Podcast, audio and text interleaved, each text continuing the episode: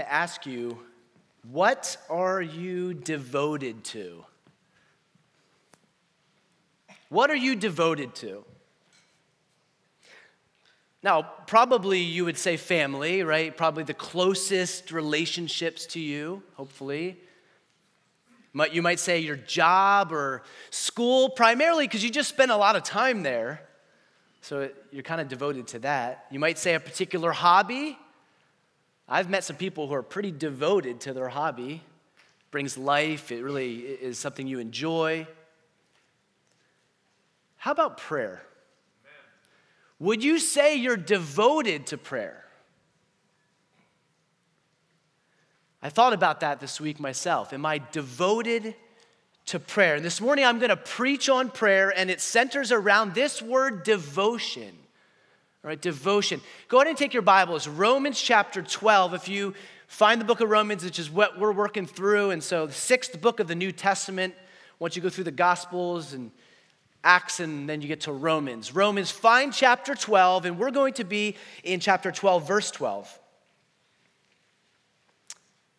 Now, this week I was pondering devotion, and I thought about how often we check these things. How often we check our phones. Now, you probably wouldn't say, I'm devoted to my phone. But the time we spend on it might say something different. You ever downloaded one of those apps that tell you how much time you spent on your phone? Or have any of your parents downloaded an app on your phone that told how much time you spent on it? Or what apps you spent on? I just downloaded one this week. I don't usually have this app on my phone, but I put it on. And I'm opening it right now, and I'm being vulnerable with you, okay? And I promise, I didn't do specific things this week just to skew the example, okay? So I'm going to look at the last 7 days. It's going to tell me my screen time and what I did. Do you want to know? Sure you do. Apparently, I was on Google Maps for 4 hours and 56 minutes. So I was traveling.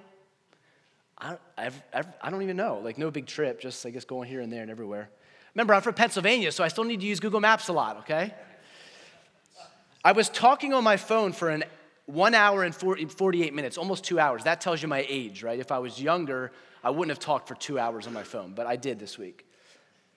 And I spent 1 hour and 42 minutes texting people. That's insane, right?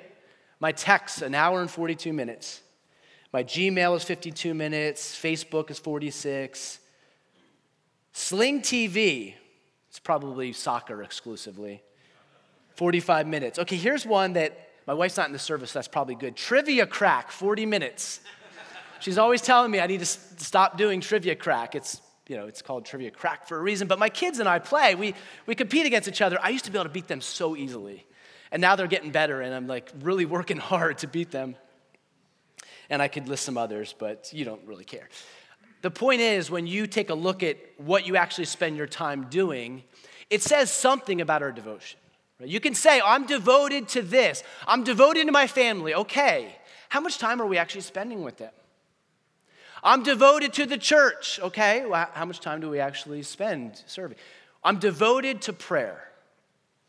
How much time do I actually spend praying? And that is convicting, I think. And it's not exclusively a time thing. We'll talk about that this morning. But I want us to see this morning in Romans 12:12, this idea of devotion. Now, Romans 12:12, we're skipping a couple verses, right? So if you're like, wait, what happened to verse 3 through 11?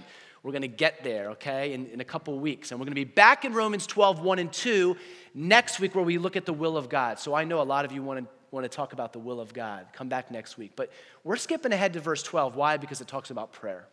We want to focus on prayer here as we kick off the week of prayer. And as you read this verse, as we read it together in a little bit, we're going to read a couple verses. It's in the middle of a series of short instructions that Paul is firing off to the church here in Rome. And he's giving them instructions on how to live. What does it look like to be a living sacrifice? Romans 12:1 and 2. What does that actually look like? Here we go in Romans 12, verse 9 through 12. And this is what God's word says. Follow along as I read. Romans 12:9. Let love be genuine. Abhor what is evil. Hold fast to what is good. Love one another with brotherly affection. Outdo one another in showing honor. Do not be slothful in zeal. Be fervent in spirit. Serve the Lord. rejoice in hope, be patient in tribulation, notice this phrase, be constant in prayer. First, this morning, I want you to see that prayer is for all of us. Prayer is for all of us. Now, I get that from the context. If you have your Bible open, look at the context with me. Glance at it. Verses 3 through 8, as you look at your scriptures here, what verses 3 through 8 is all about, and we'll look at this in a couple weeks, is how the body of Christ works together. It says each member has a unique role, some specific gifting, right? But when you come together you collectively form the body. Everyone's got their unique gift. Everyone has their unique thing for the overall good of Christ's kingdom. And then we get to verse 9, and Paul begins to fire off these short little commands. And what he's telling us is whatever your calling might be uniquely in the body of Christ, this is the calling of every single believer, these things.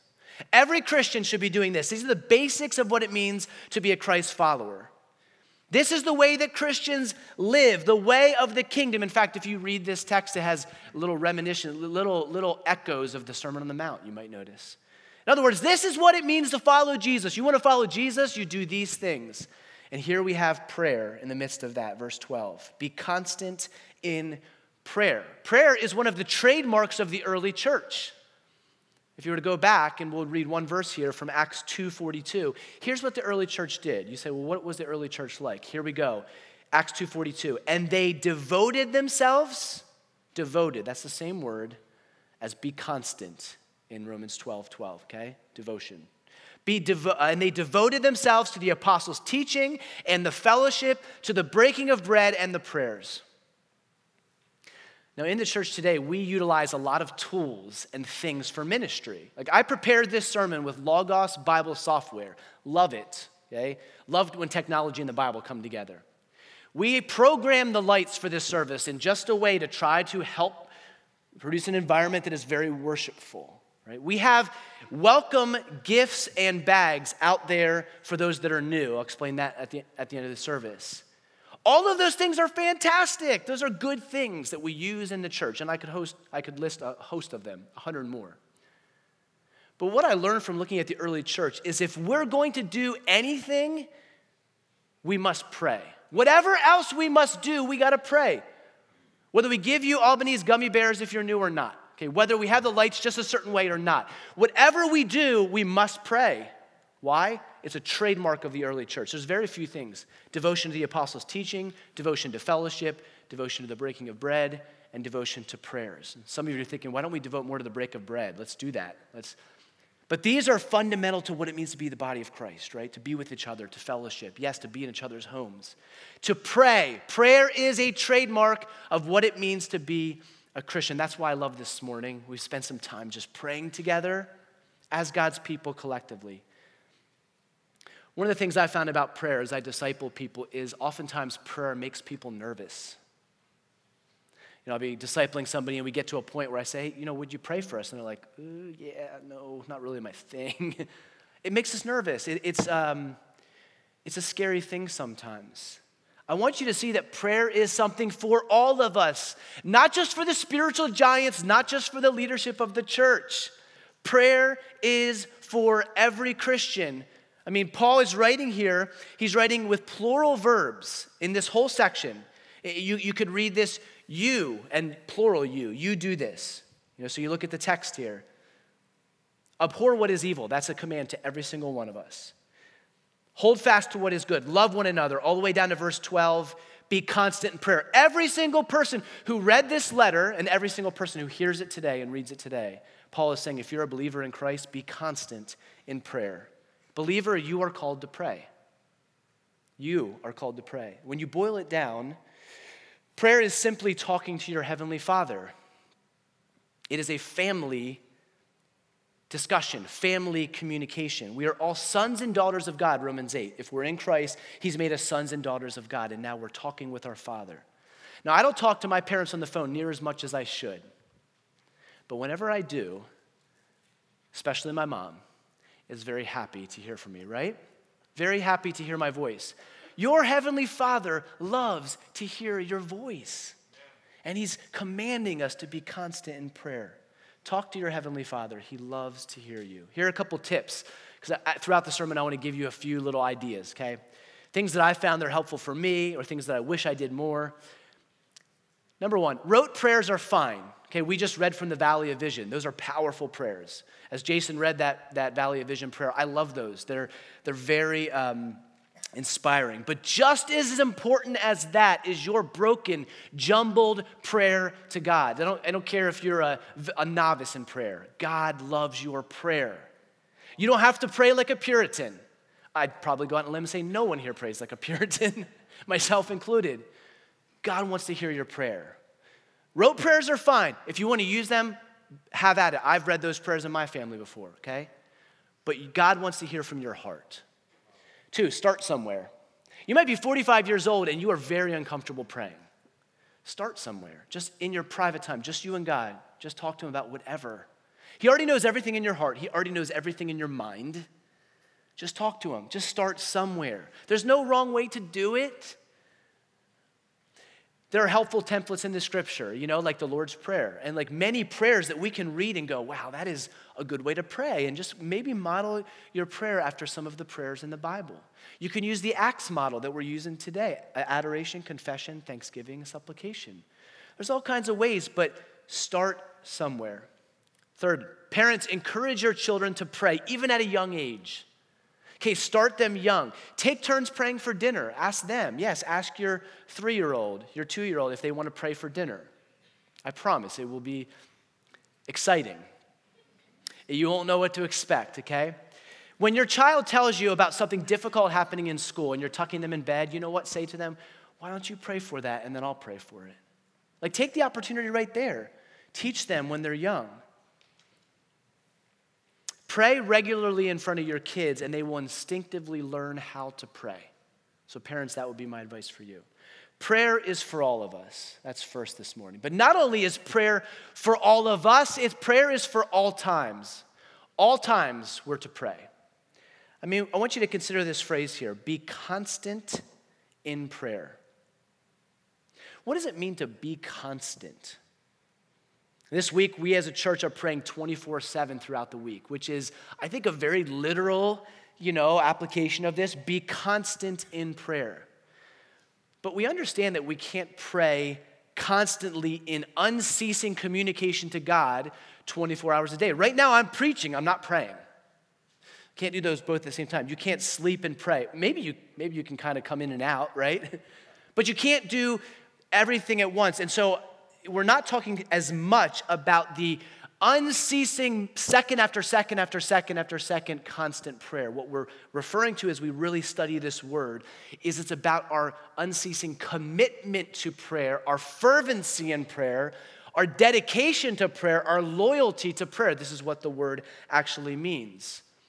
And when you look at other places, it's often this idea of being devoted to prayer. Devotion, that's the word. Again and again, this word is used about prayer in the Bible, and it basically means this: to occupy oneself diligently with something.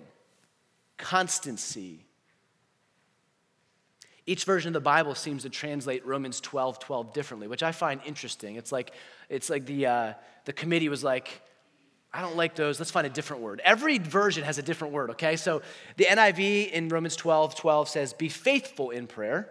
If you have an NIV, you can see that. The CSB says, be persistent in prayer. The NASB says, be devoted to prayer. And, of course, the ESV here says, be constant in prayer. But understand, this is not as much second by second as it is faithfulness, loyalty, persistence, devotion. James Denny says that this word, be constant or be faithful, is a very strong word. He says the strong word suggests not only the constancy with which they are to pray, but the effort that is needed to maintain a habit so much above nature. The fact that we are commanded to be persistent in prayer and devoted to prayer tells me something. It tells me prayer is not going to happen naturally.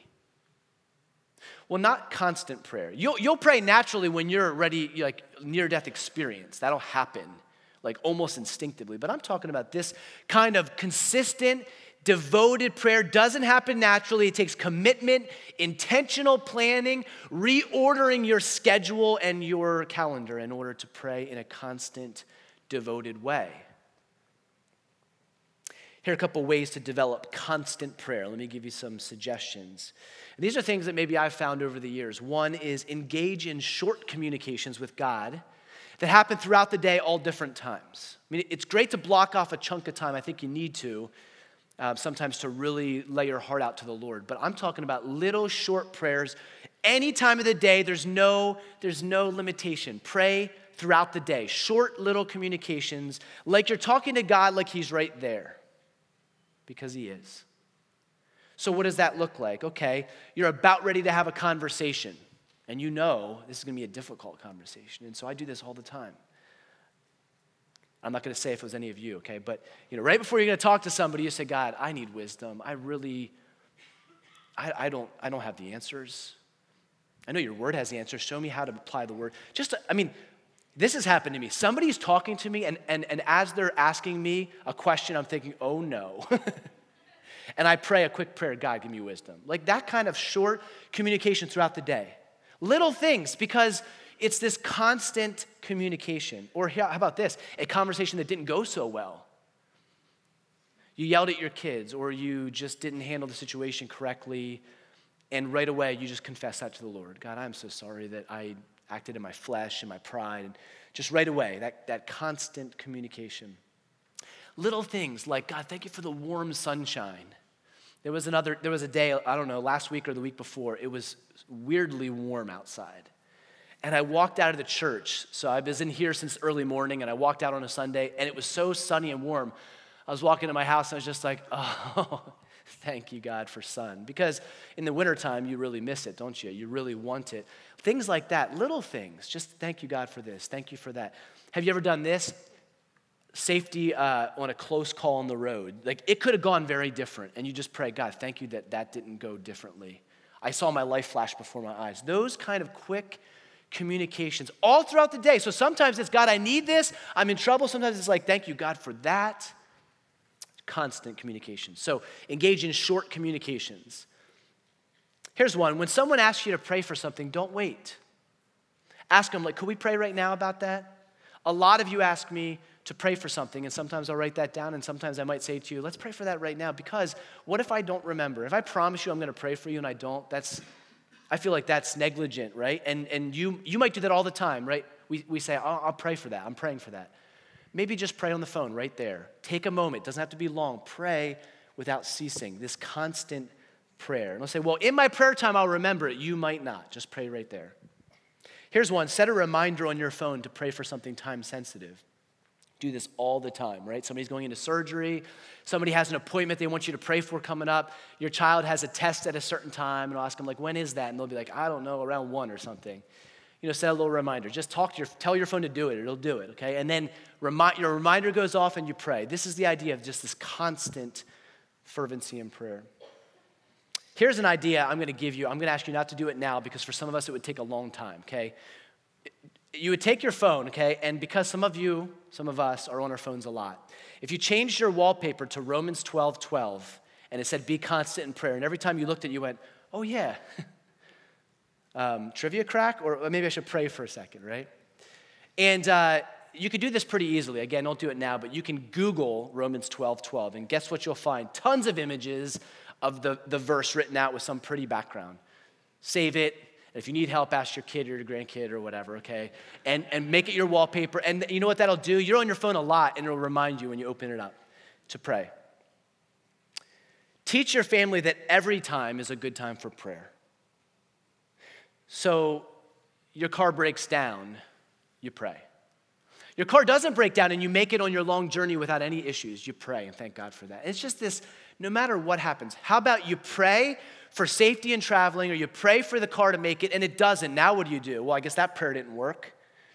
Well, God wants you now to maybe get together and pray and say, God, your kids learn a lot by that. You know what? Sometimes my prayers aren't answered how I wanted them to be, but now God has some different grace for me, some different thing he wants me to experience. Here's one, and you know who you are. If you have trouble sleeping, pray, right? If you have trouble sleeping, for whatever reason, this season of life, pray. Here's another one. As temptation begins, pray. But not just as temptation begins. Because I think a lot of times we just don't think about it. Like the temptation's coming. The last thing on our mind is prayer. Pray the moment you start to be tempted. Okay, now let's say that you're tempted and you're starting to entertain the temptation. Still, pray. Okay, how about if you started to give in to the temptation? Pray. And one of the things that God has taught me is there's never a time where I shouldn't be calling out in prayer. Because what Satan wants you to think is, oh, yeah, it's too late, you know. I'm already like, you know, I'm already sinning. I'm already in the middle of yelling at my kids. And so it's just, it's on, you know. You stop and you just pray with your kids or what, you know, like whatever the temptation might be. Don't think it's too late. I've already failed. God doesn't want to hear from me. No, stop where you are and pray. It's all a good time for prayer. So it's true that we can't pray constantly in a literal chronological sense, but the emphasis is on this devotion to prayer, no matter what the situation, no matter when. It's persistence. But I think it's obvious that if we're going to be devoted to prayer, we have to spend some amount of time on it, right? I'm not going to give us an out and just say, it's not about how much time you spend, it's the power and the fervency. No, it has something to do with how much time we spend. 1 Thessalonians 5:17 says, pray without ceasing.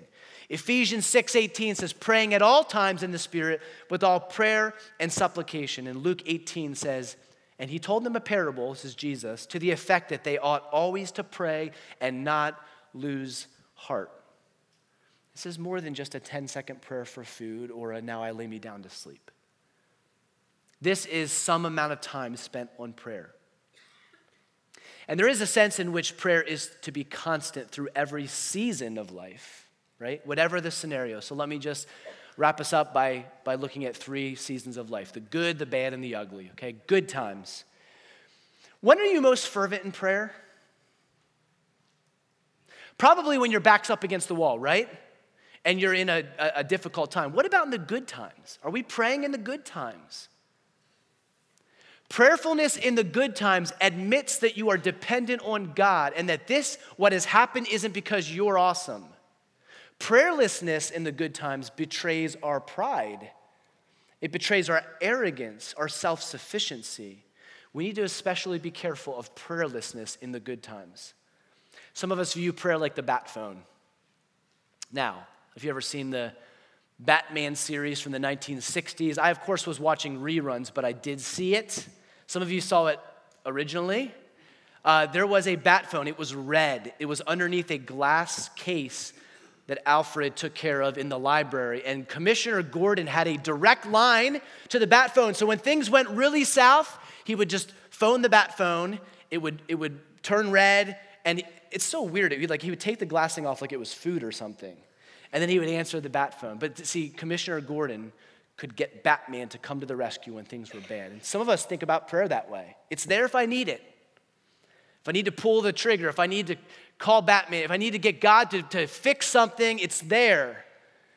And that's not only what prayer is. Prayer is for the bad times and the good times. God's calling us to this ongoing commitment to prayer. He's our Father. He wants to talk to us. Okay, so that's the good times. What about the bad times? What about the bad times? Remember Romans 8? We were in Romans 8 just a little while ago. I'm going to flip back there.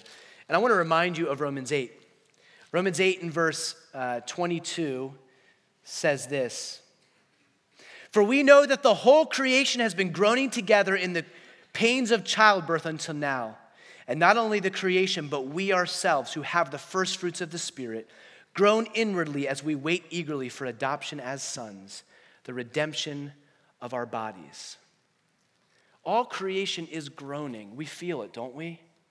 We feel it. I mean, things that have just happened this last week. One of our families here, the Dykstras, you know, Kelly's mom on vacation in Florida, a massive aneurysm, both sides of the head, and she's, as far as I know, still with us, but it's not good. And these things happen like that, and all of a sudden, we realize creation is groaning. Like, this isn't how it's supposed to be, or your child is wayward, rebellious, and you're like, this is not how it's supposed to be, God. I dedicated them. Like, they were baptized. I've raised them. What's going on? Creation is groaning. I I want you to look at our verse again, Romans 12:12, and I want you to see two other phrases because they're not disconnected from prayer. Verse 12, what does it say? Rejoice in hope, be patient in tribulation, be constant in prayer. We can pray in the bad times when we're rejoicing in hope and when we're patient in tribulation. These go hand in hand. How can you be patient in tribulation? How can you rejoice in hope or in suffering? Well, this world is fleeting. All the pain will soon be over. The trajectory of Romans, indeed the whole Bible, right, is that this world matters, but the world to come matters even more. That this is a difficult time, yes, but there is a time coming when all pain is gone, when all suffering is over, when we stand face to face with our Savior and we're with him. And so as you rejoice in that hope, that eschatological hope of what is to come, you're able to pray in the bad times. Sin, sickness, and death do not have the final word, right? They don't have the final word. Christ has the final word. We are more than conquerors through Christ Jesus our Lord. So see how Romans 8 and all of Romans fits in with this idea. You can pray in the bad times when you understand the hope that we have. Okay, ugly times. There are some times where it's almost impossible to pray. Maybe I could even say it's impossible. It feels like you can't even muster any kind of ability to pray, to form any words. It's that kind of ugly time. What do we do? Well, back in 8:26, remember what we read. This is the first time that prayer is talked about in Romans. Likewise, the Spirit, capital S, Holy Spirit, helps us in our weakness, for we do not know what to pray for as we ought, but the Spirit himself intercedes for us with groanings too deep for words. I love this verse. God is telling us when you can't pray and you can't even mouth the words, all you have to do is groan. The Holy Spirit does the rest. The Holy Spirit is interceding. The Holy Spirit is mouthing words. He's communicating what you're trying to mouth to the Father. The Holy Spirit is your prayer warrior. We're just a prayer apprentice. So in every season of life, we can pray. God wants to hear our voice. But here's the thing. It's one thing to talk about prayer in here. It's one thing to pray together in here. It's another thing to talk about prayer, doing prayer out there. In the midst of your week, when you're distracted, there's so many things that vie for our attention, right? And I'm talking about family, to job, to the phone, right? I mean, so many things that distract us from prayer. Perhaps like me, you'd say, I'm not sure that I'm honestly devoted to prayer. What do you do? Well, last thing I say here is just take a step.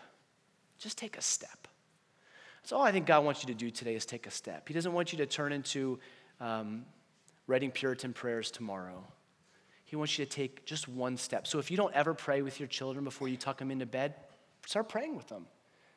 If you'll never pray around the table before you eat, that's a great rhythm to start. Pray with your family.